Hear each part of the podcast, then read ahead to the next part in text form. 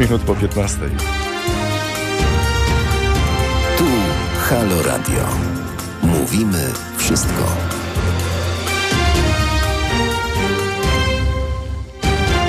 Zaczynamy Halo Aktualności. Ola, która realizuje dzisiejsze Halo Aktualności, gdy podałem godzinę, pokiwała głową ze zrozumieniem.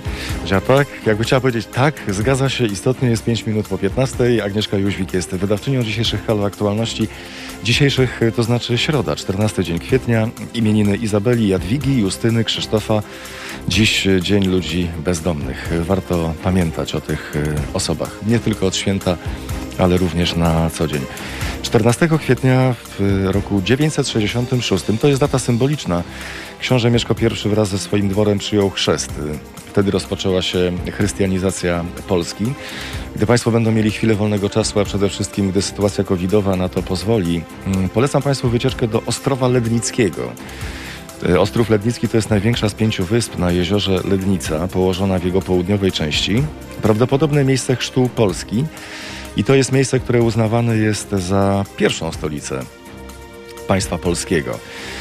Wszystkim się wydaje, że to jest taki wielki ogród warowny, jak już jest stolica i że tam mieszkali wojowie i władcy, to musi być coś wielkiego. Wygląda to skromnie, ale na tamte czasy trzeba przyznać, że zrobili to sprytnie, dlatego że jako wyspa to można było dostać się tam tylko i wyłącznie barką. W związku z tym trudno jest zdobyć takie miejsce, szykując inwazję zbrojną. W roku 1950 też 14 kwietnia prymas Stefan Wyszyński podpisał w imieniu Episkopatu Polski porozumienie z władzami komunistycznymi, na mocy którego Kościół Polski w zamian za zagwarantowanie nauczania religii w szkołach i funkcjonowanie Katolickiego Uniwersytetu Lubelskiego uznał granice ziem odzyskanych i potępił bandy podziemia. Warto o tym pamiętać. To są Halo Aktualności. Na które bardzo gorąco zapraszamy do godziny 16.45. Mariuszego, skłaniam się. I już mówię, o czym dzisiaj będziemy rozmawiali. Będziemy rozmawiali między innymi o tym, że większość obostrzeń w Polsce już jest przedłużonych do 25 kwietnia. Ci z nas, którzy mieli takie plany na majówkę, że pojedziemy, zobaczymy, odpoczniemy, to już możemy spokojnie przebudować nasze plany dlatego że nie będzie majówki w takim rozumieniu, że pojedziemy sobie do hotelu, do pensjonatu i spokojnie spędzimy trochę czasu, przyjrzymy się tym obostrzeniom, które dzisiaj zostały ogłoszone przez rząd. O godzinie 16.15 razem z nami będzie pan Paweł Krutul, podlaski poseł Lewicy. Porozmawiamy oczywiście o wyborze Rzecznika Praw Obywatelskich, porozmawiamy o Zjednoczonej Prawicy, porozmawiamy o nadużyciach władzy. Porozmawiamy o odebrania arcybiskupowi generałowi Gudziowi orderów i oznaczeń wojskowych. No i porozmawiamy oczywiście, jak lewica wyobraża sobie dalsze funkcjonowanie na naszej scenie politycznej. Porozmawiamy także o sensacji archeologicznej. Oto we wsi Wrzępnia w gminie Szczurowa, to województwo małopolskie, znajduje się prawdopodobnie największe w Polsce, jedno z największych w Europie centrów produkcji garncarskiej. Liczy nawet 1700 lat. Pochodzi z okresu wpływów rzymskich. Warto wiedzieć, kto wtedy, 1700 lat temu, żył na tych terenach, które w tej chwili należą do Polski. Porozmawiamy także o tym, że prezydent Stanów Zjednoczonych Joe Biden rozmawiał wczoraj z prezydentem Rosji Władimirem Putinem. Była to druga rozmowa telefoniczna przywódców obu państw od czasu wyborów w Stanach Zjednoczonych i szykuje się szczyt Stany Zjednoczone-Rosja. Najlepiej poza granicami Rosji, najlepiej poza granicami Stanów Zjednoczonych. Jeszcze nie wiadomo gdzie, może w Szwajcarii. Pytanie, co jeszcze prezydent USA przekazał Putinowi i o czym tak naprawdę mają ze sobą rozmawiać, gdzie są punkty zapalne między tymi dwoma krajami i co razem ewentualnie mogliby załatwić. A zaczniemy nasze dzisiejsze spotkanie w Halo Aktualnościach o tym, że Polska jest w europejskiej czołówce. Niestety, jeśli chodzi o przekroczone normy ilości pestycydów w naszym jedzeniu i porozmawiamy z doktorem inżynierem Jackiem Skudlarskim, Instytutu Inżynierii Mechanicznej, wykładowca z dziedziny inżynierii rolniczej SGGW. Na zegarach kwadrans po 15 razem z nami pan doktor inżynier Jacek Skudlarski, SGGW, Instytut Inżynierii Mechanicznej, ale pan doktor specjalizuje się także w tematyce nowoczesnego rolnictwa, rolnictwo 4.0, cyfryzacja rolnictwa. Dzień dobry panie doktorze. Dzień dobry. Dlaczego, dlaczego mamy to jedzenie, które trafia na nasz stół aż z tak dużą ilością pestycydów? E, powiem tak. E, Zabiegi ochrony chemicznej roślin są bardzo istotnymi za, e, zabiegami e, w produkcji roślinnej. Niemniej dotychczas rolnicy byli pozbawieni, czy znaczy, no w sumie nie mieli narzędzi, które by ich wspierały w tychże zabiegach. Bardziej z, z, no, podstawała im praktycznie ocena organoleptyczna warunków, w których przeprowadzany jest y, zabieg ochrony chemicznej. No plus dochodzi to jeszcze może skromniejsza wiedza rolników. E, niemniej obecnie pojawiają się narzędzia, y, które rolników wspierają w zabiegach ochrony chemicznej roślin. Dotychczas opryskiwacze, czyli maszyny, którymi właśnie y, aplikowane są pestycydy, były stosunkowo prostymi maszynami, mało skomplikowanymi. Obecnie sytuacja się odwróciła, wręcz przeciwnie, to są już bardzo zaawansowane, to jest coraz to bardziej zaawansowane technicznie rozwiązania z elektronicznym sterowaniem. Do tego dochodzą teraz rozwiązania, które umożliwiają, y, no powiedziałbym, identyfikację zagrożeń. Na razie te rozwiązania bazujące na y, kamerach 3D, algorytmach do rozpoznawania obrazu ze sztuczną inteligencją, na razie ograniczają się do Y, chwastów, ale zdecydowanie wspomagają rolnika y, w przeprowadzeniu zabiegu ochrony chemicznej roślin. Y, drugą kwestią wspomagającą rolnika są stacje pogodowe, czujniki polowe, które monitorują warunki pogodowe, warunki pogodowe, mikroklimat nad daną plantacją jest też dość ważnym czynnikiem wpływającym na jakość zabiegu ochrony chemicznej a tym samym na to, czy pestycydy w większym czy większym stopniu pozostają w uprawach. E, dzięki rozwiązaniom cyfrowym rolnicy mogą optymalizować e, dawki pestycydów, dopasowywać ich do potrzeb w danych strefach e, uprawy, tym bardziej, że poszczególne pole nie jest jakby jednorodną strukturą, a praktycznie można wyróżniać strefy różnej produktywności i różnych zagrożeń. W zakresie agrofagów, w tym również chwastów. E, dzięki takim rozwiązaniom zdecydowanie bardziej rolnicy mogą optymalizować e, zużycie pestycydów, dzięki czemu możemy właśnie uniknąć takich zjawisk jak e, nadmierna ilość pestycydów w uprawach. Czyli tak jak, tak jak mamy teraz. Bo zanim przejdziemy do tego, ile tak naprawdę należałoby wyłożyć na dzień dobry pieniędzy, żeby mieć te kamery 3D, żeby mieć te czujniki meteo, żeby mieć całe oprogramowanie, żeby mieć ten super fantastyczny sprzęt, bo nikt tego przecież za darmo nie rozdaje. To wygląda sytuacja tak na zdrowy chłopski rozum w tej chwili tak, jakby na opakowaniu do zwalczania chwastów było napisane na 100 litrów taka dawka, a rolnik myśli sobie, a dla wszelkiego bezpieczeństwa wezmę tam razy dwa, to na pewno nie będę musiał się martwić. E, powiem tak, e, w, w tym w cyfrowych narzędziach jeszcze istotną rolę odgrywają doradcy. E, w gospodarstwach towarowych, które mówimy tutaj o gospodarstwach towarowych, które nastawione są na sprzedaż e, produktów żywnościowych do chociażby sklepu, sklepów czy jakichś innych podmiotów. E, samo zalecenie producenta nie jest jakby jedynym kryterium. E, tutaj jak najbardziej niezbędna jest także rola doradcy, który podpowie, jaką dawkę, jaką dawkę należy stosować. Oczywiście doradca, żeby mógł podjąć, dokonać takiej porady, potrzebuje odpowiednich informacji, między innymi danych o warunkach pogodowych. E, zalecenia producentów są jakby takim zaleceniem ogólnym, ale w sumie nawet korzyści dla rolnika jest zmniejszenie dawki, bo to się przekłada na e, korzyści finansowe. Mhm. Ile, trzeba, ile trzeba zainwestować e, pieniędzy w to, żeby kupić taki sprzęt, o którym Pan mówi? A przypomnę, że naszym gościem jest Pan doktor inżynier Jacek Skudlarski, SGGW. Mm, y może nie udzielę jednoznacznej odpowiedzi z racji tego, że e, cena takiego sprzętu zależy też od jego rodzaju, wielkości, bo z opryskiwaczami my oczywiście mamy do czynienia z maszynami o różnych pojemnościach zbiornika, różnych wielkościach, różnych typach, jak również e, określonej specyfikacji. E, tu proszę mi wybaczyć, nie podam mhm. ceny. Ale to idzie w dziesiątki złotych, w tysiące, w setki tysięcy złotych. Bardziej w setki tysięcy. O matko, no to... Aczkolwiek Rzodkiewka będzie, to jedna rzodkiewka będzie kosztowała 50 zł, jak, jak się człowiek postara. To czy, czy tak, e, chciałbym zwrócić uwagę, że ten sprzęt nie jest przeznaczony na gospodarstwa 15-20 hektarowe, a na powierzchnie znacznie większe, ale z drugiej strony warto zwrócić uwagę, że oszczędzając na pestycydach, e, rolnik ponosi mniejsze koszty. Z drugiej strony utrzymując wyższą jakość produktów, między innymi dzięki temu, że nie ma pozostałości w pestycydach, ma też szansę na uzyskanie wyższej ceny. Dopuszczalny poziom pestycydów został przekroczony o prawie 6% y, wśród wszystkich badanych Mhm. polskich y, próbek. Ktoś może sobie pomyśleć, 6% mm, to nam chyba krzywdy nie zrobi. Zrobi?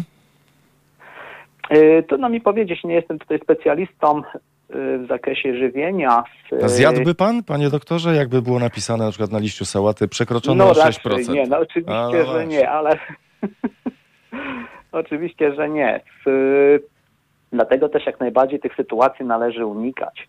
Aczkolwiek teraz pojawiają się okoliczności, dzięki którym yy, te zjawiska, mam nadzieję, yy, praktycznie albo będą bardzo marginalne, albo nawet da się ich całkowicie uniknąć.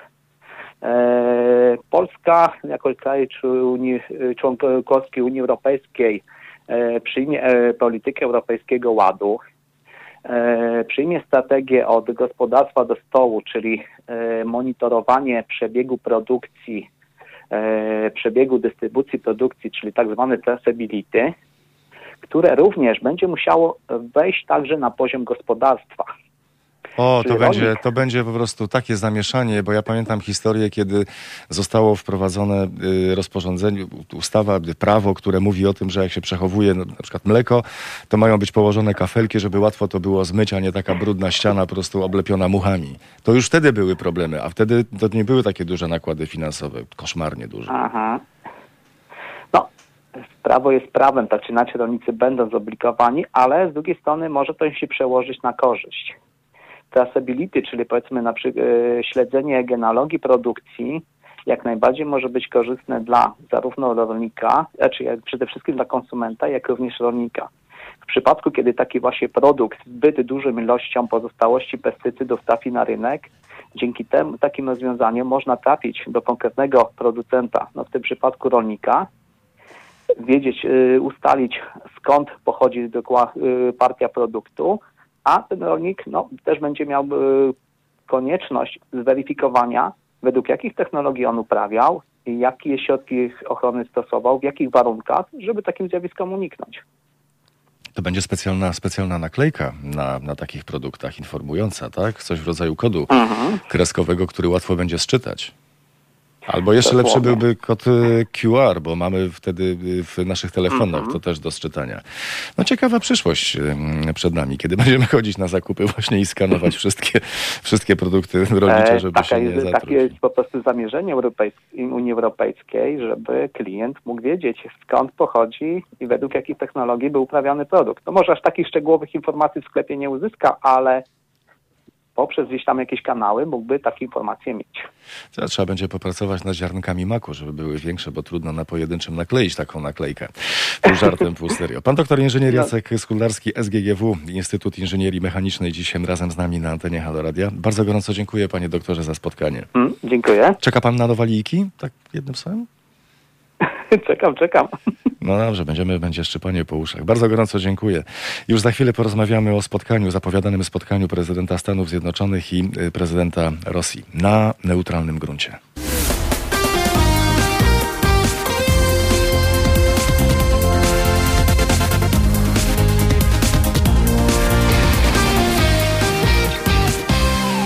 Jeszcze dziś na naszej antenie, na antenie Halo Radio, kolejne fantastyczne, y, zapierające dech w piersiach felietony. O 18.50 felieton Joanny Szojring-Wielgus, o 20.50 felieton Janusza Daszczyńskiego, o 22.50 felieton Jarosława Włodarczyka.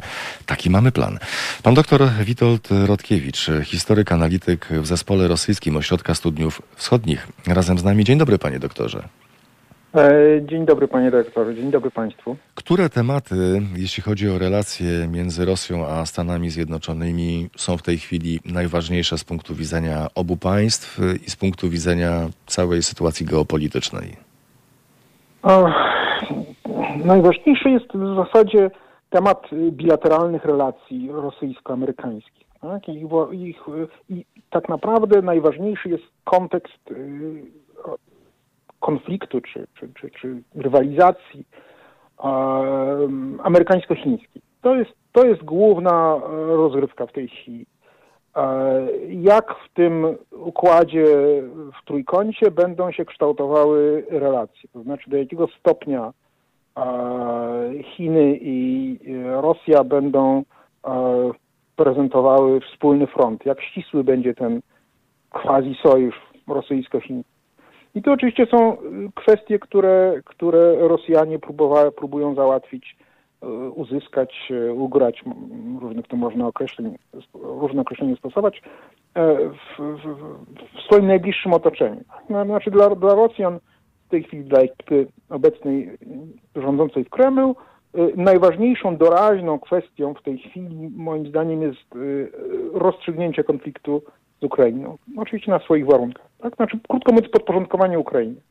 Y, to status quo, które istnieje od zakończenia działań wojennych w 2000, no, znaczy względnym zakończeniu działań wojennych, tak, trzeba pamiętać, ale dużych operacji wojskowych w 2015 roku, y, które zakończyło się podpisaniem y, porozumień, tak, tak, drugiej wersji tak zwanych porozumień mińskich, to status quo przez dłuższy czas Rosję częściowo satysfakcjonowało. Rosjanie liczyli, że sytuacja na Ukrainie będzie się zmieniać w kierunku dla nich korzystnym. W tej chwili nastąpiła zmiana tej oceny, moim zdaniem. E, I e, sytuacja rosyjska, sytuacja możliwości rosyjskie wpływania na wewnętrzną politykę Ukrainy, na zmianę e, polityki ukraińskiej w kwestii Donbasu, w kwestii relacji z Zachodem, zmieniła się. I tutaj takim symbolicznym, ważnym, a nie tylko symbolicznym, bo to rzeczywiście było uderzenie w, w można powiedzieć, w główny instrument polityki rosyjskiej wobec Ukrainy, uderzenie w imperium medialne e, Miedietczuka i obłożenie Miedietczuka z sankcjami, efektywnie wyłączenie go z e, możliwości działania na wewnętrznej arenie politycznej na Ukrainie. E, I to powoduje, że Rosjanie, myślę, tak wiele na to wskazuje, że będą dążyli do, do rozwiązania, do rozstrzygnięcia kwestii ukraińskiej w najbliższym czasie. I oczywiście do tego potrzebna im, potrzebna im jest przynajmniej neutralność tak, Stanów Zjednoczonych. E, muszą być pewni, że, czy mieć pewni to nigdy nie będą, ale, ale muszą mieć e, muszą mieć nadzieję, muszą, muszą kalkulować w ten sposób, że e, odpowiedź amerykańsko-zachodnia na działania wobec Ukrainy będzie, będzie, no, będzie w granicach progu tolerancji. Tak? I, I to jest główna rozgrywka w tej chwili. Zatem wszystko cała wskazuje... Reszta jest, cała reszta jest, cała reszta moim zdaniem jest, jest tutaj mniej ważna, chociaż jest w pewnym sensie podporządkowana temu. Przynajmniej tak to wygląda ze strony rosyjskiej. Zatem wychodzi na to, że ostatnie tygodnie i teraz y, jedna rozmowa y, prezydenta Stanów Zjednoczonych z prezydentem Rosji, druga rozmowa, zapowiadane spotkanie najlepiej na neutralnym gruncie pokazują, że strategia Rosjan po raz kolejny okazała się skuteczna.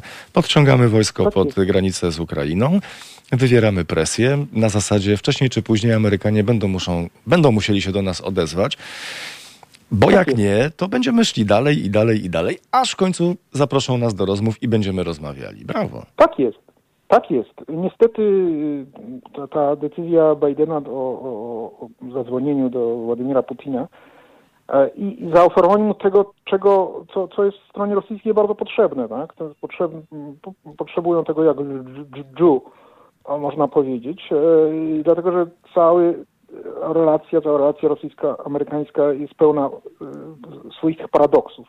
Jeden z paradoksów, jeden fundamentalny paradoks polega na tym, że przez elitę rosyjską Stany Zjednoczone są postrzegane jako główne zagrożenie, jako przeciwnik, no właśnie wiceminister odpowiedzialny za relacje e, ze Stanami, e, ze Stanami Zjednoczonymi Jabłkow właśnie wczoraj powiedział, że otwarcie, że to jest nasz przeciwnik. No, Stany Zjednoczone są naszym przeciwnikiem.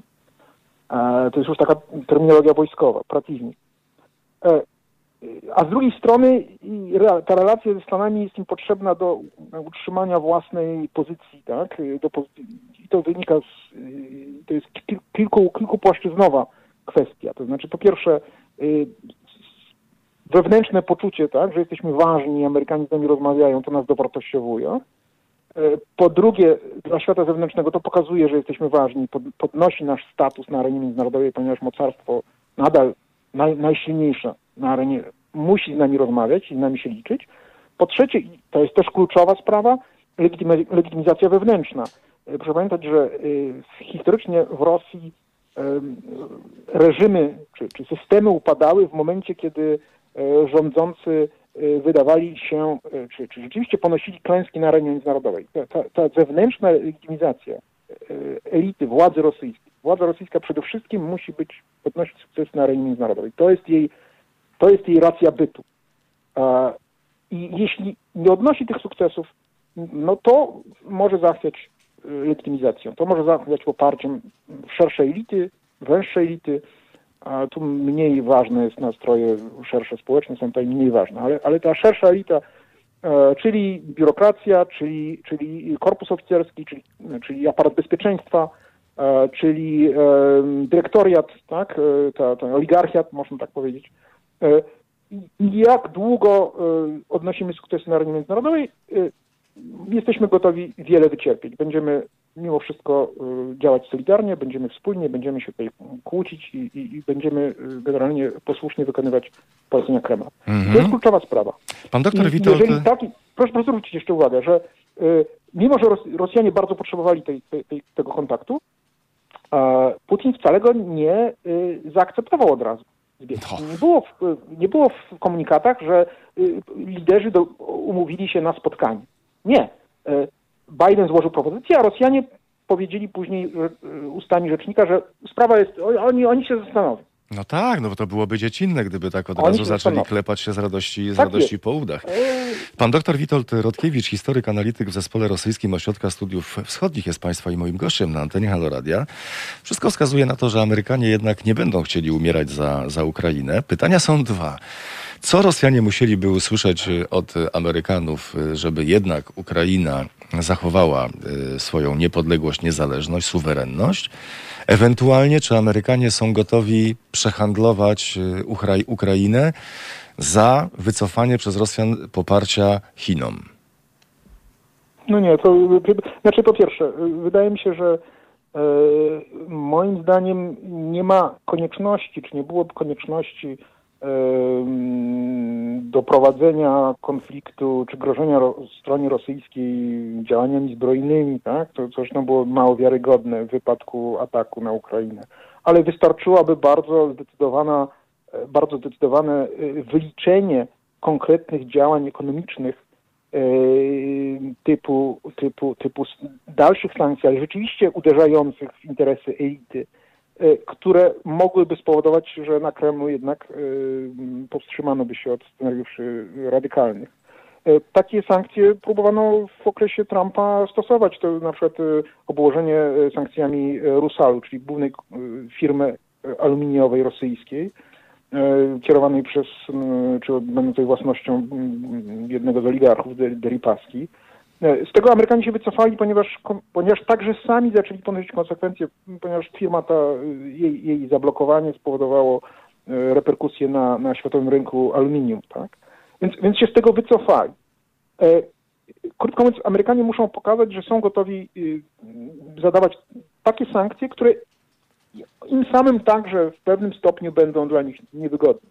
I, I to byłoby moim zdaniem e, ważne i to byłoby dobre. Natomiast e, to, o czym Pan mówił e, dalej, to znaczy ta kwestia, e, myślę, że w Waszyngtonie nikt sobie nie, nie, ma, nie ma teraz takich iluzji, że można by w jakiś sposób e, na dobre odciągnąć e, Rosję z, ze strony, mm, jakby rozbić ten, ten tandem rosyjsko-chiński.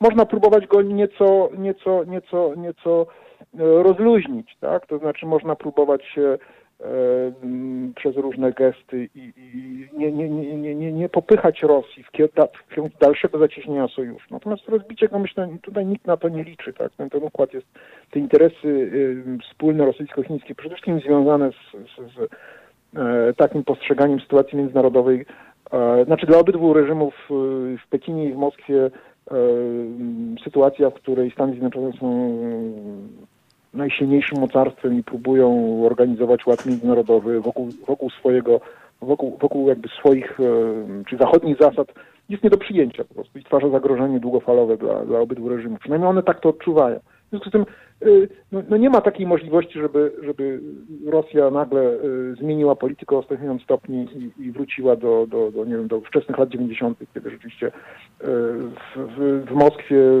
wczesny Jelcyn myślał w kategoriach jakiegoś strategicznego partnerstwa ze Stanami Zjednoczonymi. To już się nie, to, to, na, na, to nie ma szans. Natomiast jest, można próbować, jak mówię, nie pogarszać sytuacji. O. Mhm. I, I myślę, że te działania amerykańskie też, czy, czy w ogóle cała polityka amerykańska wobec Rosji będzie częściowo tym, tym, tym się też kierować. Tak? To znaczy, żeby, e, żeby, żeby nie, nie, nie, y, mówiąc kolokwialnie, nie wpychać Rosjan w, w, w ramiona Chińczyków, chociaż jak mówię, no Rosjanie nie byli w te ramiona wypchnięci, oni jakby weszli w tę relację, ta relacja mm, kształtuje się, czy zaczęła się jeszcze we wczesnych połowie lat 90., ona była stopniowo, stopniowo dojrzewała y, i, i obydwie strony mm, badały się wzajemnie swoją lojalność krytycznych sytuacjach, E, znaczy pod kątem e, właśnie reakcji na, na, na działania Waszyngtonu wobec drugiej strony. Tak? To znaczy kluczowe jest to, żeby nie przyłączać się do działań e, amerykańskich skierowanych przeciwko, czy to przeciwko Pekinowi, czy to, czy to przeciwko Moskwie. Tak? Kluczowa sprawa dla Rosji było to, że Chiny nie, nie przyłączyły się do sankcji. Mhm. Jak pan obstawia, panie doktorze, gdzie dojdzie do tego spotkania, skoro nie w Stanach Zjednoczonych, nie w Rosji? No, Genewa czy Sztokholm? To, to, nie jest ważne. To nie jest. Nie, ja widziałem trzy, ja widziałem, że trzy są propozycje. To znaczy, trzy propozycje są. Jest Islandia, jest, y, są Helsinki a, i jest Wiedeń. O, dobrze, że nie u nas. Tak, no nie, no u nas to nie ma w ogóle na to żadnych szans, nie mamy, nie ma, nie ma takiej, nie ma tutaj takiej tradycji, nie ma takich E, myślę, że to... To, to, to dobrze, bo... To jest kwestia symbol, symbol, symbol, symboliczna także. Znaczy są te kraje, które jakby pełnią tradycyjnie taką rolę platform neutralnych, tak? I mają pod tym względem pewne doświadczenie i kontakty, które są bliskie. No my takich kontaktów. E, nie, no panie doktorze, tam w ogóle to do niczego nie, nie jest nam potrzebne jeszcze dodatkowe zamieszanie. Pan doktor Witold Rotkiewicz, historyk, analityk w Zespole Rosyjskim Ośrodka Studiów Wschodnich, dziś razem z nami. Dziękuję serdecznie za rozmowę, panie doktorze. Dziękuję, panie redaktorze. Za 18 minut 16. E, za chwilę porozmawiamy o rozdziale Kościoła od e, państwa. Temat jest następujący: katolik versus kara śmierci. Halo Radio. Mówimy wszystko. Za 13 minut 16 razem z nami pan Tomasz Snarski, prawnik, doktor nauk prawnych i filozof, adwokat, publicysta, poeta. Dzień dobry panie doktorze. Dzień dobry, witam serdecznie. Akurat y, mamy taką datę, wprawdzie umowną, ale jednak 14 kwietnia, rok 966. Książę Mieszko I wraz ze swoim dworem przyjmuje chrzest. Początek chrystianizacji Polski, wiadomo, ogniem i mieczem. I tak to się, i tak to się zaczęło. Tak zaczęła się ta cała historia, panie doktorze. No, zaczęła się, no.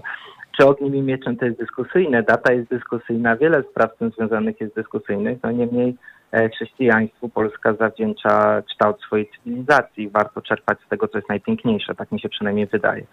Mamy też rok 1950 i akurat 14 kwietnia prymas Stefan Wyszyński podpisał w imieniu Episkopatu Polski porozumienie z władzami komunistycznymi. Kościół Polski w zamian za zagwarantowanie nauczania religii w szkołach i funkcjonowanie Katolickiego Uniwersytetu Lubelskiego uznaje granice ziem odzyskanych i potępia bandy podziemia. No to już jest polityka na całego. Mhm, mm, tak, jakie jest pytanie w związku z tym? Pytanie jest takie, czy to powinno tak wyglądać? E, to znaczy tak, e, mi się osobiście wydaje, że powinniśmy wyraźnie odróżniać pojęcie Kościoła jako wspólnoty wierzących, e, wspólnoty wyznawanej w składzie apostolskim, jeden święty powszechny apostolski Kościół od pojęcia Kościoła jako instytucji, czy to państwowej wreszcie e, w Watykanie, czy politycznej, czy społecznej. To są bardzo różne wymiary i mm, w dyskusji o relacjach między Kościołem a państwem wydaje się, że zbyt częste są po prostu uproszczenia. Wszystko jest ze wszystkim przemieszane i wymieszane.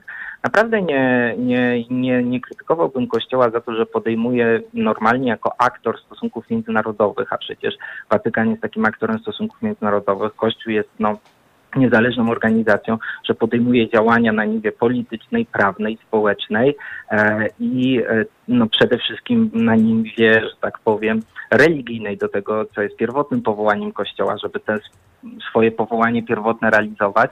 Kościół nie może e, abstrahować od, od relacji ze światem. Natomiast mam takie wrażenie, że w wielu dyskusjach o, o właśnie relacjach Kościoła, państwa, także w naszym kraju, po pierwsze abstrahujemy od tych dystynkcji, subtelnych, ale bardzo ważnych, a po drugie chyba nie znamy do końca treści, ponieważ tak fragmentarycznie możemy przywołać różne dokumenty.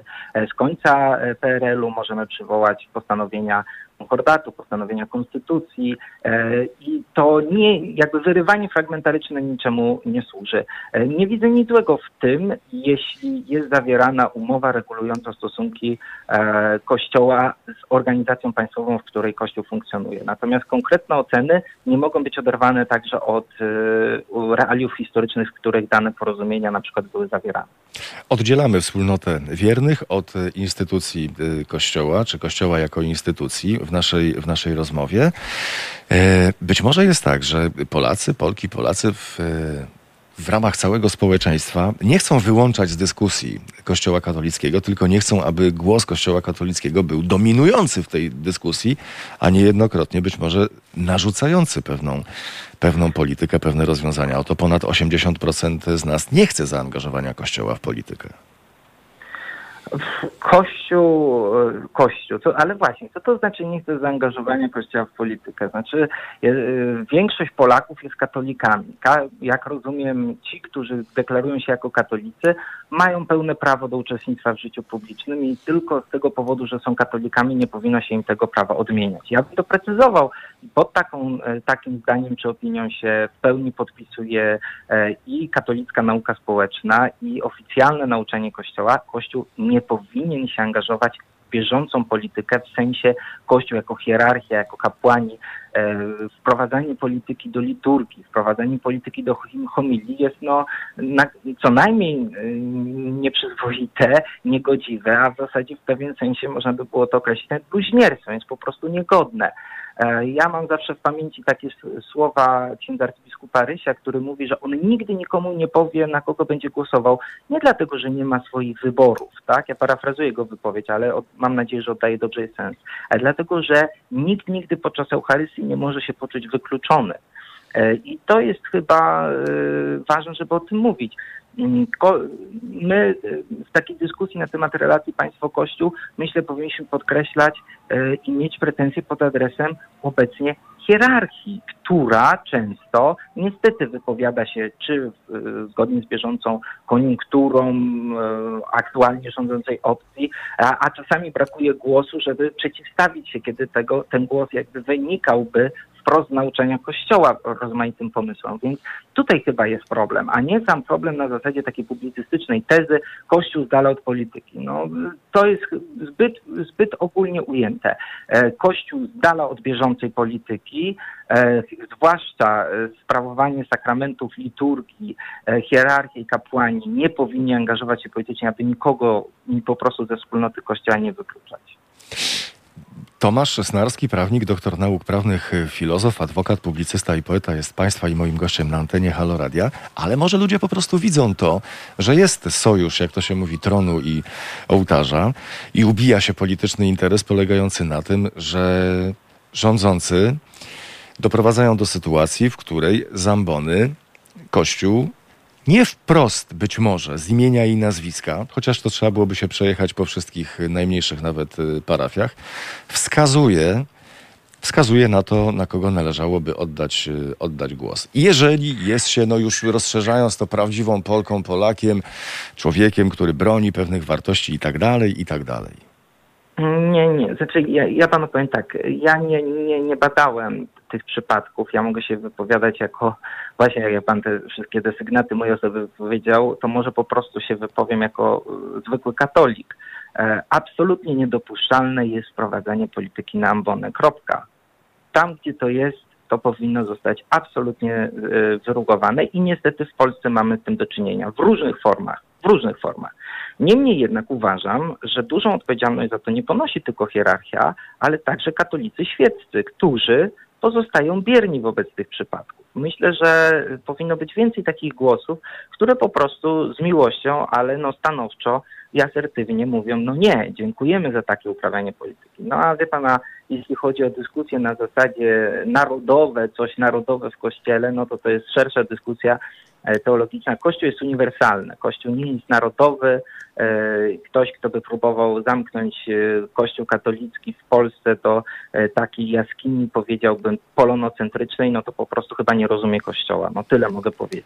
No ale tak właśnie postępują politycy, którzy jakby mogli to wszystko by mogli nazwać narodową rzeczą. Przynajmniej od jakiegoś czasu tak się, tak się dzieje. Wszystko zasmucę, już mamy narodowe. Zasmucę pana, wchodząc w słowo, że władza niestety chyba jest taka trochę jako nasze społeczeństwo. musimy trochę zastanowić się nad kondycją i naszego chrześcijaństwa, chrześcijaństwa i naszej wspólnoty i dokonywanych wyborów. I tu nie chodzi o nawet bieżącą politykę, tylko o to, że no, mm, przestaliśmy pracować nad, nad rozwojem naszej kultury politycznej. Tak? No, zamiast się rozwijać, no, mamy regres, barbaryzację prawa, barbaryzację debaty publicznej.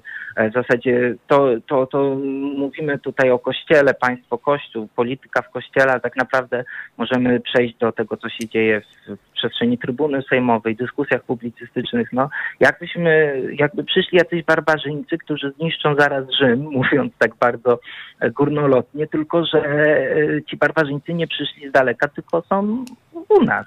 I to nie chodzi o to, żeby kogokolwiek tutaj pozycjonować. Broń Boże, żeby to słowo nie zostało źle zrozumiane. Chodzi raczej o to, że przestanęliśmy szanować jakieś takie podstawowe zasady wspólnego życia w demokracji. Ależ tutaj pełna zgoda. To politycy próbują nam narzucić taki sposób e, myślenia czarno-biały, że linia pewnych różnic e, dotyczących kwestii organizacji życia społecznego, politycznego, światopoglądowego jest bardzo prosta i przebiega tak jak podział polityczny. Zjednoczona prawica, opozycja. A tak wcale nie jest, dlatego że ludzie na takim jednostkowym poziomie przecież różnią się w swoich poglądach. A to politycy by no. chcieli, żebyśmy byli spolaryzowani tak jeden do jednego.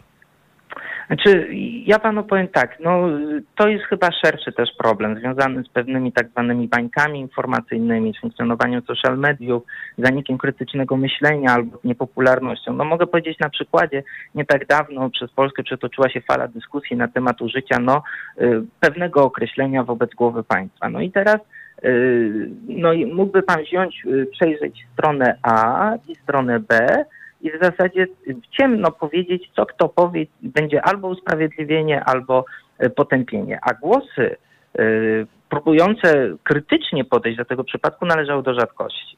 Ja taki głos pozwoliłem sobie wyrazić na łamach jednego z ogólnopolskich gazet, no i spotkałem się z niezrozumieniem zarówno z jednej, jak i z drugiej strony, ale żeby nie było tak pesymistycznie, to także, także z ocenami, no wow, właśnie chciał, dobrze się zaskoczyłem, dobrze, że tu jest yy, po prostu krytyczna, merytoryczna refleksja, także mam nadzieję, że nie jest z nami tak źle, tylko musimy, nie możemy sobie pozwolić na to, żeby takie no czarno-białe oceny czy spychanie kogoś do bramki, właśnie pozycjonowanie uproszczenia królowały. To jest trudne.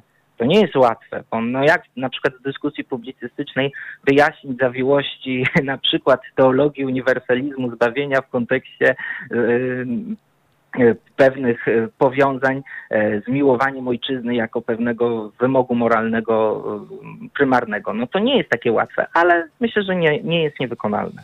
No, znamy smak tego trudu na co dzień. Pan Tomasz Snarski, prawnik, doktor nauk prawnych i filozof, adwokat, publicysta, poeta, dziś razem z nami na antenie Haloradia.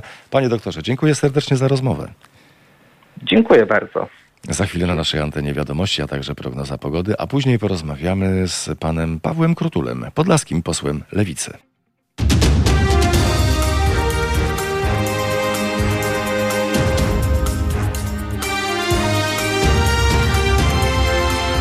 Tu Halo Radio. Mówimy wszystko. Są Halo Aktualności.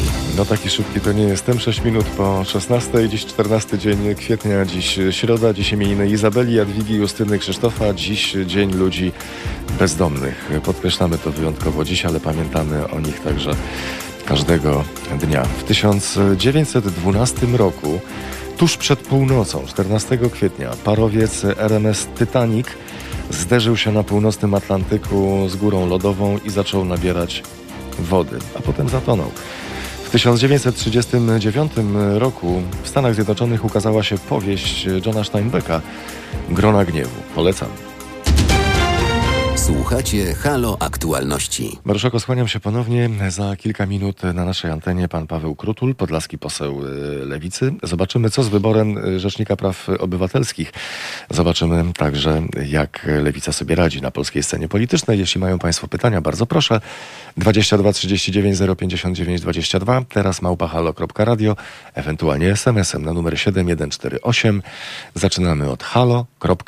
Później to, co mają Państwo życzenie napisać i wysyłamy na numer 7148 za złotówkę i 23 procent VAT. Warto rzucić okiem na to, co rząd przygotował dla nas, jeśli chodzi o obostrzenia.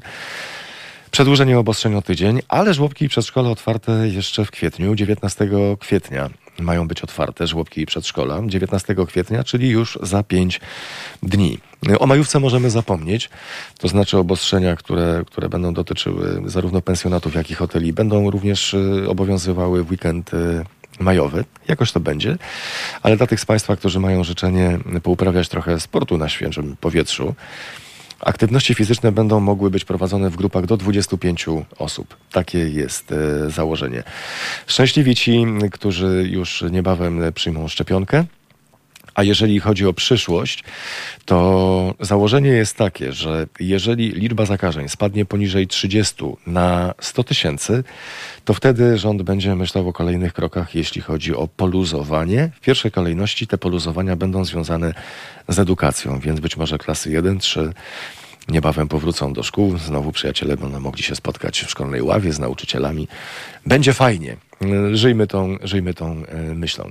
O godzinie 16.30 jeszcze dziś w o aktualnościach porozmawiamy właśnie o obostrzeniach, ale także o sytuacji tego, jak rodzą sobie rodzice, jaki w tej chwili Model rodziny jest najbardziej funkcjonalny, jeśli chodzi o obostrzenia, bo to razem z nami będzie pani Karolina Andrian, prezeska Fundacji Share the Care, która promuje partnerski model rodziny i podział urlopu rodzicielskiego pomiędzy rodziców.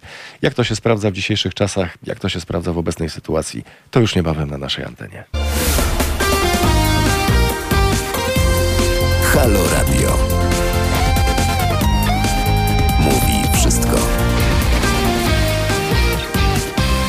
Na zegarach kwadrans po 16 razem z nami pan poseł Paweł Krutul, poseł Lewicy. Dzień dobry panie pośle. Dzień dobry Państwu, dzień dobry panie redaktorze. Warte podkreślenia, podlaski poseł Lewicy. Podlasie, trudny teren dla Lewicy, panie pośle. Jak panu się udało? Mm, lubię wyzwania. Co pan, obiecał swoim, co, pan, co pan obiecał swoim wyborcom? Eee, nie, jestem naturalny, nic nie musiałem obiecywać. Znają mnie ze swojej działalności.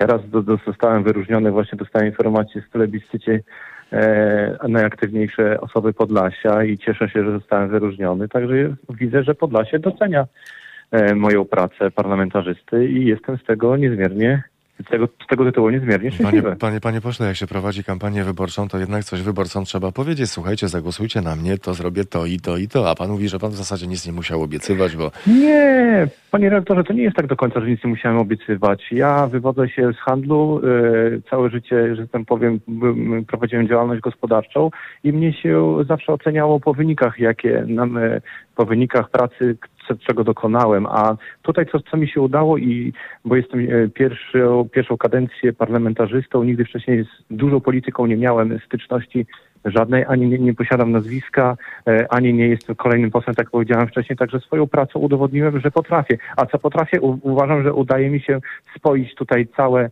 nasze towarzystwo z Podlasia, w cudzysłowie towarzystwo posłów e, i senatorów i stworzyliśmy tutaj zespół parlamentarny województwa podlaskiego i lobbujemy na naszą małą ojczyznę, co nie było proste, nie było łatwe, bo wiadomo, że mamy jakieś tam niesnaski na Wiskie, gdzie się akurat teraz znajduję, ale jeżeli chodzi o województwo podlaskie, to udaje się nam e, wspólnymi siłami, pomimo że się różnimy e, poglądami, e, klubami, doprowadzić do tego, że lobbujemy na, na rzecz naszego województwa. I to udaje, uważam, że tutaj właśnie tutaj e, gazety z województwa podlaskiego to doceniły, e, czytelnicy, słuchacze, czy też radia, radia czy telewizji lokalnej i uważam to za swój sukces i to obiecywałem, że będzie, będę spajał, a nie dzielił i uważam, że mi się to póki co udaje. Panie pośle, oczywiście gratulujemy. Sytuacja covidowa jest taka. Pan wcześniej zajmował się działalnością gospodarczą. Sytuacja covidowa dotknęła przedsiębiorców, dotknęła pracowników. Tak. Co udało się Państwu załatwić na, na Podlasiu, aby pomóc tym ludziom? E, Co mi, o mi osobiście apelowałem do prezydentów e, miast naszego województwa, do, do burmistrzów, e, żeby nie naliczali przedsiębiorcom prowadzącym działalność gospodarczą, gastronomiczną, choreka, czyli hotelom, restauracjom przykładowo, zwróciłem się z apelem do nienaliczania opłat za koncesję, bo to jest policzalne i to jest duże obcią- obciążenie dla prowadzonej działalności gospodarczej. O dziwo, czy, część burmistrzów czy prezydentów e, i rad miasta odpowiedziała pozytywnie. Także tutaj, e, tutaj w tym kierunku udało mi się, to jest bardzo policzalne, wyliczane dla każdego przedsiębiorcy, który prowadzi tego typu działalność. I to był, to był jeden taki kameczek. I oczywiście, jeżeli w, w, województwie podlaskim, w Białymstoku czy w miejscowościach ościennych były jakieś problemy związane z sanepidem, z jakimiś akcjami powiązanymi współ, e, wspólnie z policją, reagowałem, jeżeli e, były to naloty nie do końca, które powinny się odbyć, bo wszystko na początku odbywało się wszystko w reżimie sanitarnym i tam apelowałem i zawsze mogli na mnie liczyć i dojeżdżałem i ich wspierałem. Podlasie teren bardziej rolniczy niż, niż przemysłowy. Plan Unii Europejskiej jest taki, że do 2030 roku 25% obszarów rolnych ma być, ma być eko. Już dostał pan sygnały z tak zwanego terenu, z województwa podlaskiego, że nie damy rady? E, Tak, tak jak pan redaktor powiedział, e, jest to teren bardziej rolniczy niż przemysłowy. E, Tak, odzywają się tutaj do nas różne organizacje, które są zrzeszone i, i też znam osobiście, prywatnie rolników, bo lubię przebywać na wsi i, podróżować, bo akurat motocyklem jeżdżę od 20 lat i wolę po terenach wiejskich i różnego takiego rodzaju przeprawowych się i wiele osób e, w ten sposób poznaje. Tak, e, jest pewien, pewna obawa wśród rolników, dlatego tutaj e, podpisuję się tutaj i, i rozmawiałem z, e, z kolegami i z koleżankami z PSL-u, że będziemy wspierali i tutaj domagamy się od rządu, aby 10%, które zostanie teraz w funduszu europejskim przyznane, żeby poszło to na rolnictwo. No my będziemy oczywiście e, na tym, żeby mm, skorzystało na tym najbardziej województwo podlaskie, skąd się wywodzimy, ale również w całym kraju. Także to jest nasz apel i e, żądanie od Prawa i Sprawiedliwości, żeby tak, to, do, tak do tego podejść i żeby ten fundusz podzielić również wśród rolników, którzy tutaj będą w, ten, w pewien sposób dotknięci, bo reżim, jeżeli chodzi o utrzymanie e, gospodarstwa eko, jest dużo większy niż e, no, norm, normalnego, może ze, ze, słowo, takie, które teraz mają. Podpowiem, tradycyjnego, do którego jesteśmy Tradycyjnego słowa mi zabrakło. Dziękuję, tej- panie A. Bardzo proszę, my jesteśmy bardzo uczynni w Halo Radio. Nie, to chyba mgła covidowa, bo przychodziłem i faktycznie brakuje mi czasami słów. No ale nie wiem, czy to na to zwalić, no ale okej. Najprościej. Każda okazja jest dobra. Poseł Lewicy Paweł Tak. Krutul jest dziś razem z nami na antenie Halo Radia. Co z Rzecznikiem Praw Obywatelskich, panie pośle? Z rzecznikiem Tak, tak, Tak, to- prasowym? Z Rzecznikiem Praw Obywatelskich. A, prawowy, bo zrozumiałem prasowym, okej. E, No, miejmy nadzieję, że pan e, rzecznik prasowy Bondar się uchowa, chociaż z tego, co jaką tutaj e, przemowy pan Piotrowicz wymawiał w Trybunale Konstytucyjnym, mamy obawy, że to się nie powiedzie, bo jutro z tego, co się orientuje, o 15 mamy ogłoszenie, ogłoszenie decyzji Trybunału Konstytucyjnego. No, do, na, na tą chwilę oczywiście chcielibyśmy, żeby został Adam Bodnar. Niemniej jednak Lewica ma swojego kan, wspólnego kandydata klubowego, No e, pana Ikonowicza. No i będziemy go wspierali z- ze wszystkich sił, jak możemy i rozmawiali z innymi klubami, prosząc o wsparcie.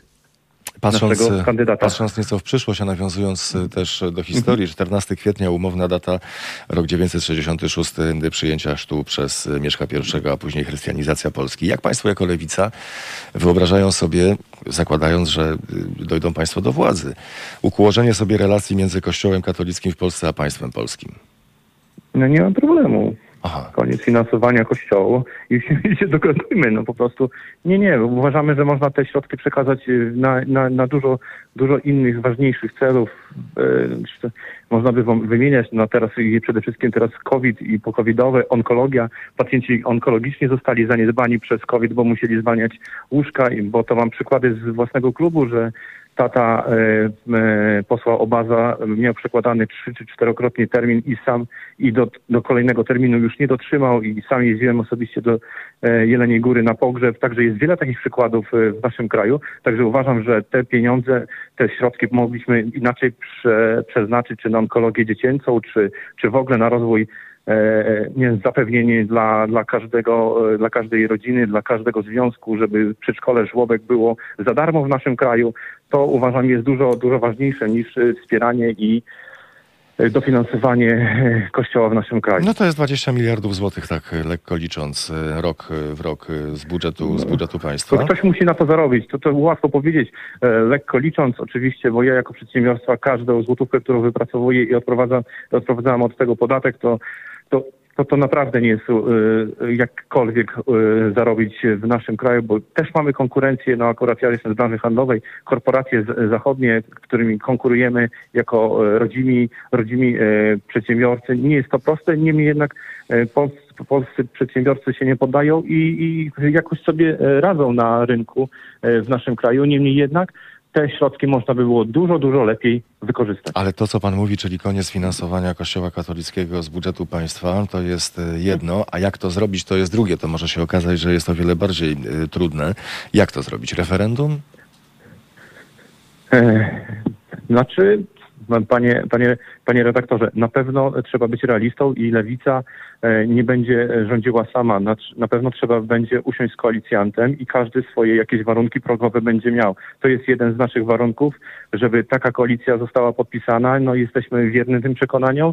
E, Wyborcy na to, e, na to, e, na lewicę liczą i nie możemy ich zawieść. Także to będzie jakiś tam koronny warunek lewicy, żeby współtworzyć rząd, żeby te sprawy w końcu w końcu załatwić, a nie tylko mówić, a, a czas ucieka i, i środki nie idą tam, gdzie byśmy chcieli, żeby wspierało, wspierało e, nas, Polaków, rodaków, e, choćby służby zdrowia, która jest coraz najbardziej niedofinansowana. No ale panie pośle, tutaj wybór koalicjantów jest niespecjalnie szeroki, no bo tak, pan Szymon Hołownia, PSL, Koalicja Tak. Obywatelska, Prawo i Sprawiedliwość, ugrupowanie, No, ugrupowanie, no ja, ja nie wiem, co państwu chodzi po głowie, myślę, że No ja mówię, słuchaczki i słuchacze też są. słabo, no. Ugrupowanie, ugrupowanie Zbigniewa Ziobro, no Tak. naprawdę, no, jest czym wybierać, no też nie narzekajmy, no.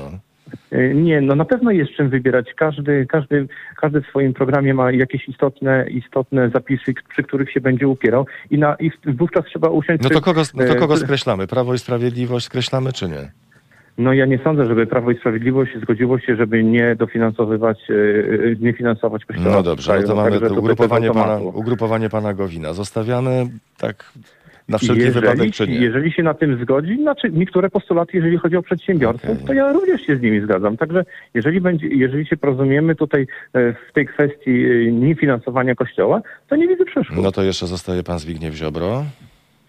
No myślę, że tu będzie problem. Dobrze. Szymon, naszego- Szymon Hołownia. E, Szymon Hołownia pochodzi z Białego Stoku, tak jak ja.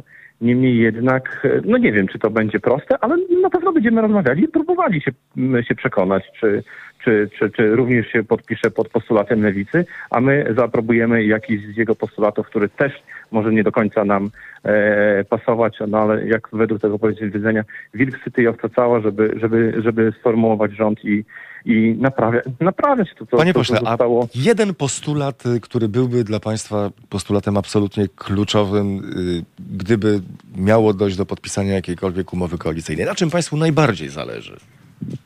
na poprawieniu stosunków z Unią Europejską, z, Unią Europejską. To jest na pewno priorytet.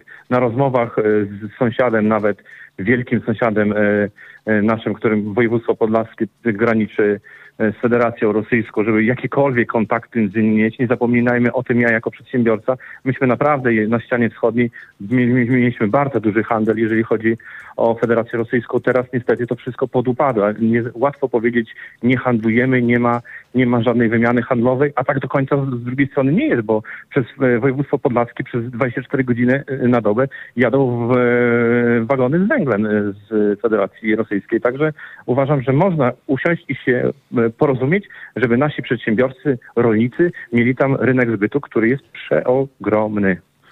Pan Paweł Krutul, podlaski poseł Lewicy, dziś razem z nami, panie pośle. Bardzo gorąco dziękuję za spotkanie, dziękuję za rozmowę. Miłego dnia Państwu i Panu życzę, a przede wszystkim słońca. I zdrowia raz y, jeszcze. Oczywiście. Za chwilę porozmawiamy o sytuacji obostrzeń w Polsce przedłużonych do 25 kwietnia i o tym, że możemy zapomnieć o majówce. Porozmawiamy też o powrocie możliwym dzieci do szkół i o tym, że od 19 kwietnia mają być otwarte żłobki i przedszkola.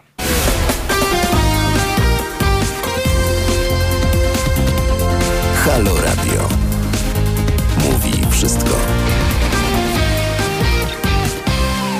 Bardzo gorąco dziękujemy, że Państwo nas y, wspierają finansowo i pamiętają o nas na zrzutka.pl ukośnik Halo Radio. Dziękujemy serdecznie osobiście pani Zenonie z Włocławka, pani Izabeli z Krzeszyc, panu Adamowi z Łodzi, panu Jackowi z Lublina, pani Hannie z Warszawy, panu Pawłowi z Gdańska, panu Hubertowi z Obornik koło Poznania i panu Bogdanowi z Gliwic na zrzutka.pl ukośnik Halo Radio. Polecamy się Państwa pamięci. Razem z nami pani Karolina Andrian z Femeritum, firmy zajmującej się równowagą Praca Rodzina i prezeską Fundacji Sherdecker. Dzień dobry pani Karolino. Dzień dobry panu, dzień dobry państwu. Da się y, określić, przewidzieć, oszacować, y, jaki model, jaki model rodziny w sytuacji covidowej, pandemicznej lepiej sobie radzi? Taki tradycyjny czy taki bardziej partnerski? No akurat pytał pan mnie, więc odpowiedź będzie dla mnie oczywista. Uważam, że model partnerski lepiej się sprawdza e, w trudnych sytuacjach.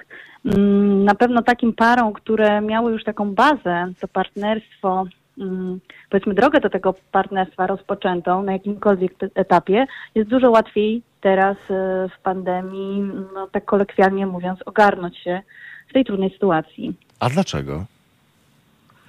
No dlaczego? Dlatego, że mm, w momencie, kiedy niestety zderzamy się ze ścianą, a trochę pandemia jest taką, taką sytuacją, która dość długo trwa, możemy liczyć e, na pomoc drugiej osoby, na drugi, zrozumienie drugiej osoby, a przede wszystkim dlatego, że wcześniej mieliśmy ten model już wdrożony, to każda z tych osób mm, no, uczy się jakiejś elastyczności, uczy się patrzenia na tą sytuację z drugiej perspektywy i też ma to doświadczenie zajmowania się różnymi e, rzeczami, że tak powiem, już wdrożone, już, e, już wie, co to znaczy opiekować się dzieckiem, dlatego że przed pandemią na przykład dzieckiem się opiekował, na przykład na przykład mężczyzna, tak? Od- Odbierał dwa razy w tygodniu e, dziecko z przedszkola, albo jak dziecko chorowało, to dzielili się tym czasem, kiedy trzeba będzie się, trzeba było się zająć dzieckiem po prostu na pół. W związku z tym taka pandemia mm, nie jest e, tak dużym zaskoczeniem, bo no, zaskoczeniem na pewno jest. Niektórzy mówią, tak jak e, pan Dziambor, że to pokolenie covidowe, które teraz e, nam wyrasta, dzieci, które straciły tak naprawdę rok e, życia szkolnego, towarzyskiego, budowania swoich relacji, to w przyszłości będzie coś gorszego niż, niż gimbaza. Mhm. Czy tak będzie? Mhm. Znaczy, no nie ma, nie wiem jak będzie, patrząc tak naprawdę z czym te młode osoby muszą się zmierzyć, no to nie zazdroszczę im tym sytuacji. Tak naprawdę to, to ograni- mm, dystans społeczny, to niemożliwość spotykania się ze swoimi rówieśnikami akurat w tym okresie życia jest dość trudny, dlatego że ci rówieśnicy są niezmiernie potrzebni e, nastolatkom, młodym dzieciom do tego, żeby, e, żeby móc funkcjonować i ograniczenie przez rok, e, no to e, znaczy no, nie zazdroszczę im, współczuję i naprawdę myślę, że e, przechodzą ciężkie chwile teraz. Pani Karolina Andrian z firmy zajmującej się równowagą praca rodzina i prezeską Fundacji Share the Care. Rozmawiamy na antenie Halo Radia. Pani Karolino, czy można coś zrobić na gruncie polskiego prawa, żeby zrównoważyć jeszcze bardziej albo wyrównać szanse między kobietami a mężczyznami, na przykład y, jeśli chodzi o urlop y, rodzicielski albo w jakimkolwiek innym zakresie? Mhm. No, mm, z naszego punktu widzenia mm, podział urlopu rodzicielskiego y, jest naprawdę niezmiernie ważny. Obecnie prawo y, daje taką możliwość, bo tak naprawdę jeśli rodzice chcą się podzielić urlopem rodzicielskim, to mogą to zrobić zupełnie y, po prostu pół na pół. Tak naprawdę pół roku może być kobieta, pół roku mężczyzna. Niestety w praktyce to tak nie wygląda no, z wielu przyczyn. Po pierwsze dlatego, że no, kulturowo nie jest to przyjęte, żeby mężczyźni mm, chodzili na urlopy rodzicielskie. Po drugie jest kwestia zarobków Polaków, różnic między zarobkami E, kobiecymi i, męż, i męskimi. E, no po trzecie jest samo prawo, które w pewnym sensie dopuszcza dzielenie się urlopami, ale robi to w taki sposób, że jest to dość mocno e, utrudnione. Jest to mało elastyczne. I tak naprawdę często rodzice nie znają tej, tej możliwości, nie znają swoich praw, w związku z tym w ogóle nie przychodzi im nawet do głowy to, E, żeby się takim urlopem e, podzielić. My robiliśmy takie badania akurat w fundacji, jeśli chodzi o podział urlopu rodzicielskiego e, i też korzystanie z urlopów ojcowskich. Jeśli chodzi na przykład o urlop rodzicielski, to jedna piąta ojców odpowiedziała, że nawet nie wiedziała, że jest taka możliwość. W związku z tym po prostu kulturowo jest to tak dla nas oczywiste, że E, że to kobieta wykorzystuje e, w 100% ten urlop, że nikomu to nawet nie przychodzi do głowy i często jak rozmawiamy z pracodawcami czy z, z osobami, to one się pytają, a jest taka możliwość? Czyli tak naprawdę mm, nie mają zupełnie tej świadomości tego, tego swojego prawa, moim zdaniem w naszym odczuciu jest to wielka szkoda, dlatego że jeśli wiemy, że mamy jakieś prawa, to możemy z nich skorzystać. Patrząc na to z socjologicznego punktu widzenia, y, można określić, mhm. jaki procent par w Polsce łamie ten kulturowy schemat, że to zawsze kobieta y, zostaje z małym dzieckiem w ramach urlopu rodzicielskiego? Mhm. mhm. No badania, jeśli chodzi o ZUS, takim najbardziej mm, jakby miarodajnym wskaźnikiem to podaje ZUS. ZUS podaje 1% E, mhm. Mężczyzn korzystających z urlopu rodzicielskiego. Czyli tak naprawdę to było w 2020 4200 mężczyzn, czyli bardzo, bardzo mało. Z samego urlopu ojcowskiego, czyli taki dwutygodniowy urlop, e, który jest w 100% płatny, korzysta niecałe 60% mężczyzn, czyli też mm, no, w naszym odczuciu bardzo mało tak naprawdę. Mm, z rodzicielskiego tylko 1%, ale ZUS podaje tylko mężczyzn, którzy mają prawo do zasiłku macierzyńskiego, czyli pobierają zasiłek macierzyński, czyli na przykład kobieta jest zatrudniona na umowę o pracę i mężczyzna jest zatrudniony na umowę o pracę. My jak robiliśmy swoje badania fundacji, to pytaliśmy również e, mężczyzn, którzy mm, na przykład nie są zatrudnieni na umowę o pracę, na przykład zrezygnują z jakiegoś kontraktu i zajmują się przez trzy miesiące dzieckiem. Tak często bywa w parach e, w wolnych zawodach że mężczyzna na przykład zajmuje się dwa miesiące dzieckiem, bo odkłada projekt, bierze później, czyli jest to inaczej mm, jakby logistycznie organizowane i wtedy, ponieważ jest zatrudniony na na tak zwanych powiedzmy umowach śmieciowych, czy, czy w ogóle po prostu ma takie zatrudnienie projektowe, w związku z tym nie ma prawa do zasiłku macierzyńskiego i w tych statystykach ZUS-owskich nie jest ujęty. Natomiast w naszych statystykach już jest i jest to około 12 mężczyzn, którzy e, korzystają z tego urlopu rodzicielskiego właśnie na takich mm, zasadach bardziej elastycznych. A jak to wygląda w innych krajach e, europejskich, żebyśmy mieli taki szerszy pogląd na całą sytuację? Mhm. No oczywiście kraje skandynawskie no tak. są takimi mm, krajami, do których się porównujemy e, i do których aspirujemy. Mm, ale no teraz ta dyrektywa unijna, którą, którą wszystkie kraje członkowskie muszą wdrożyć do połowy 2022 roku i która mówi właśnie o dwumiesięcznym urlopie dla ojców nietransferowalnych, czyli takim e, urlopie, którego nie można przekazać matce. Coś takiego jak urlop ojcowski. Tak, to jest tylko dla mężczyzny, czyli use it e, or lose it. Nie skorzystasz, to ci przypada. E, I to ma być wdrożone we wszystkich krajach i i tak naprawdę, oprócz krajów skandynawskich, to wszystkie kraje borykają się w Europie e, z taką zmianą kulturową, która polega na tym, że musimy uznać po prostu prawo mężczyzn e, do, do bycia rodziców, rodzicem na takim samym poziomie jak e, prawo matki, czyli zrównać to prawo ojca do dziecka z prawem matki i uznać, że ta rola mężczyzny nie jest rolą wspierającą, stosunku do matki, tylko jest rolą taką równorzędną, jeśli chodzi o rolę rodzicielską. I to jest naprawdę ogromna zmiana e, kulturowa i ogromna zmiana w sposobie myślenia, jak my myślimy o roli ojca i matki. Co mogłoby, wiadomo, że to nie stanie się z, z dnia na dzień, chyba że zdarzy się cud, ale na to niespecjalnie bym liczył. Ale co mogłoby pomóc w zmianie, takiej, w zmianie takiej postawy, żebyśmy rozmawiając powiedzmy za rok, za pięć, za dziesięć mogli powiedzieć, no nie 1%, nie 12%, ale już 25% mężczyzn współuczestniczy, tak jak, tak jak pani powiedziała, właśnie mm, w wychowaniu i opieką y, nad dzieckiem. Mhm. No 25% moim zdaniem to jest mega, mega ambitny e, cel. Ja chyba bym celowała już przy 5%. Myślę, że bym świętowała. Mm, Ale co mogłoby, mm, co mogłoby pomóc? Moim zdaniem kampania, naprawdę ogromna kampania, która pokazuje rolę ojca i korzyści wynikające z tego, co ojciec ma z bycia na urlopie rodzicielskim, co zyskuje dziecko, co zyskuje kobieta i co zyskuje para. Więc, y, bo myślę, że my nie jesteśmy świadomi i musimy trochę o tym porozmawiać, trochę się zatrzymać i zastanowić się, w jaki sposób my o tym myślimy, że te role się zmieniają, że te modele, które, które my znamy z dzieciństwa, niekoniecznie teraz się sprawdzają. No, pandemia to pokazała, że, że, że to nie, nie o to chodzi.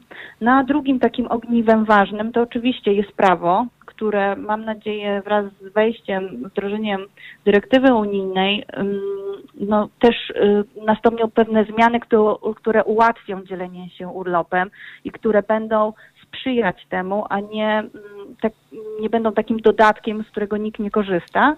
No i kolejne ogniwo uważam niezmiernie ważne, to są pracodawcy, czyli to jest kultura organizacji, jaką tworzą pracodawcy, w której uznają prawo mężczyzn do tego, żeby byli ojcami, do tego, żeby być e, zaangażowanym ojcem, czyli chodzić na urlopy rodzicielskie, do tego, żeby pracować w elastycznym systemie pracy, do tego, żeby być mm, też nie do, czasami nie za, y, y, uciekło mi słowo, ale do tego, żeby ym, nie być perfekcyjnym w pracy, tak? Bo jednak o mężczyźnie myśli się, że jest to taki pracownik niezastąpiony, no bo on przecież w ciąży nie będzie, nie będzie na urlopie, e, chorobowego też raczej nie weźmie. I w związku z tym, jak pracodawcy uznają to, że ten mężczyzna też może być ojcem i stworzą takie środowisko pracy, gdzie on będzie miał do tego prawo, to też dużo może się zmienić, bo oni mają ogromne przełożenie, chociażby w tym, w jaki sposób mówią o urlopach rodzicielskich, czyli jeśli kobieta jest w ciąży, to rozmawiają z kobietą o tym, jak ona, kiedy zamierza e, przejść e, jakby na zwolnienie przed, po, przed urodzeniem dziecka, jak wygląda, jak ona sobie wyobraża swój powrót do pracy, ale że też taka rozmowa odbędzie się z mężczyzną, któremu się urodziło dziecko, że ktoś go zapyta, słuchaj, czy ty planujesz być na urlopie rodzicielskim i kiedy ty to e, planujesz zrobić? Jak sobie wyobrażasz, że to będzie wyglądać i jak my mamy ci pomóc? Jak takie rozmowy będą się odbywały, to myślę, że mamy szansę na to, żeby ten procent y, zwiększyć do, e, do większej liczby, nie, nie określając jej i nie dając sobie zbyt ambitnych y, celów, nie narzucając. Tak, żeby zakończyć z uśmiechem, pół żartem, pół serio, wyobraziłem sobie sytuację, w której Robert Lewandowski mówi do swojej żony Aniu, musisz jak najszybciej nauczyć się grać w piłkę tak dobrze jak ja, bo ja za chwilę na dwa miesiące idę na mój urlop y, rodzicielski, więc y, wiesz, y, gramy w 11. Jak ja siedzę w domu, to musisz mnie zastąpić, nie ma rady. A tak, No marzy nam się taki, taki, taki przykład, taki role model, żeby właśnie myślę, że jakby Robert Lewandowski poszedł na urlop rodzicielski, to myślę, że byśmy mieli największe szanse na zmianę tego procentu, bo byśmy tym jego przykładem przemówili do wyobraźni kobiet i mężczyzn. I myślę, że mogłoby być to najskuteczniejsze działanie, jak rozmyślę nad różnymi y, działaniami, które mogły, mogłyby być efektywne. Więc jak tylko uda się panu na, namówić Roberta Lewandowskiego, to my będziemy bardzo wdzięczni w naszej fundacji za pomoc. Dobrze, w zasadzie nie pozostaje mi nic innego jak za chwilę, ponieważ szale aktualności powoli dobiegają końca. Łapię za telefon, dzwonię do pana, do, pana, do pana Roberta, ale też z rzeczy tak schodzące na ziemię, co już udało się załatwić, bo to jest y, kwestia mm, planów i marzeń. Nasz kolega redakcyjny Dariusz dzisiaj do mnie zadzwonił i mówi, słuchaj, żona zaczyna robić, co mam robić? Ja mówię, no jak to, co masz robić? Y, Zostaw, my sobie tutaj poradzimy, jedź spokojnie tam, nie zawracaj sobie głowy, pozdrów y, w kolejności właściwej mamę i dziecko od całej redakcji Halo Radia i tyle, no. No dokładnie, tak. I można zapytać, kiedy będzie na urlopie rodzicielskim, oprócz ojcowskiego. Mm, Więc y, tak, rzeczywiście możemy, możemy naprawdę dużo zmienić, jak się troszeczkę zaczniemy zastanawiać, w jaki sposób my myślimy o roli ojca i matki i, i, i jak może się to zmienić. I to się naprawdę dzieje. Młode pokolenie coraz częściej o tym myśli, więc my jesteśmy dobrej myśli, aczkolwiek mm, myślę, że to będzie długa zmiana. Po prostu to trochę nam zajmie. Niech zajmie, no byleby szło w dobrym kierunku, niech się rozwija, a nie kurczy. Pani Karolina Andrian z Femeritum, firmy zajmującej się równowagą praca rodzina i prezeską Fundacji Sherlecker. Dziś razem z nami na antenie Halo Radia. Bardzo gorąco dziękuję za rozmowę i za spotkanie. Dziękuję uprzejmie. A my powoli kończymy dzisiejsze Halo Aktualności, dziękując e, Państwu za aktywność, za obecność, za to, że Państwo byli razem z nami. Ola, która była realizatorką dzisiejszych Halo Aktualności, Agnieszka Jóźwik, która była wydawczynią Mariusza Kos. Dziękuję, kłaniam się, do usłyszenia.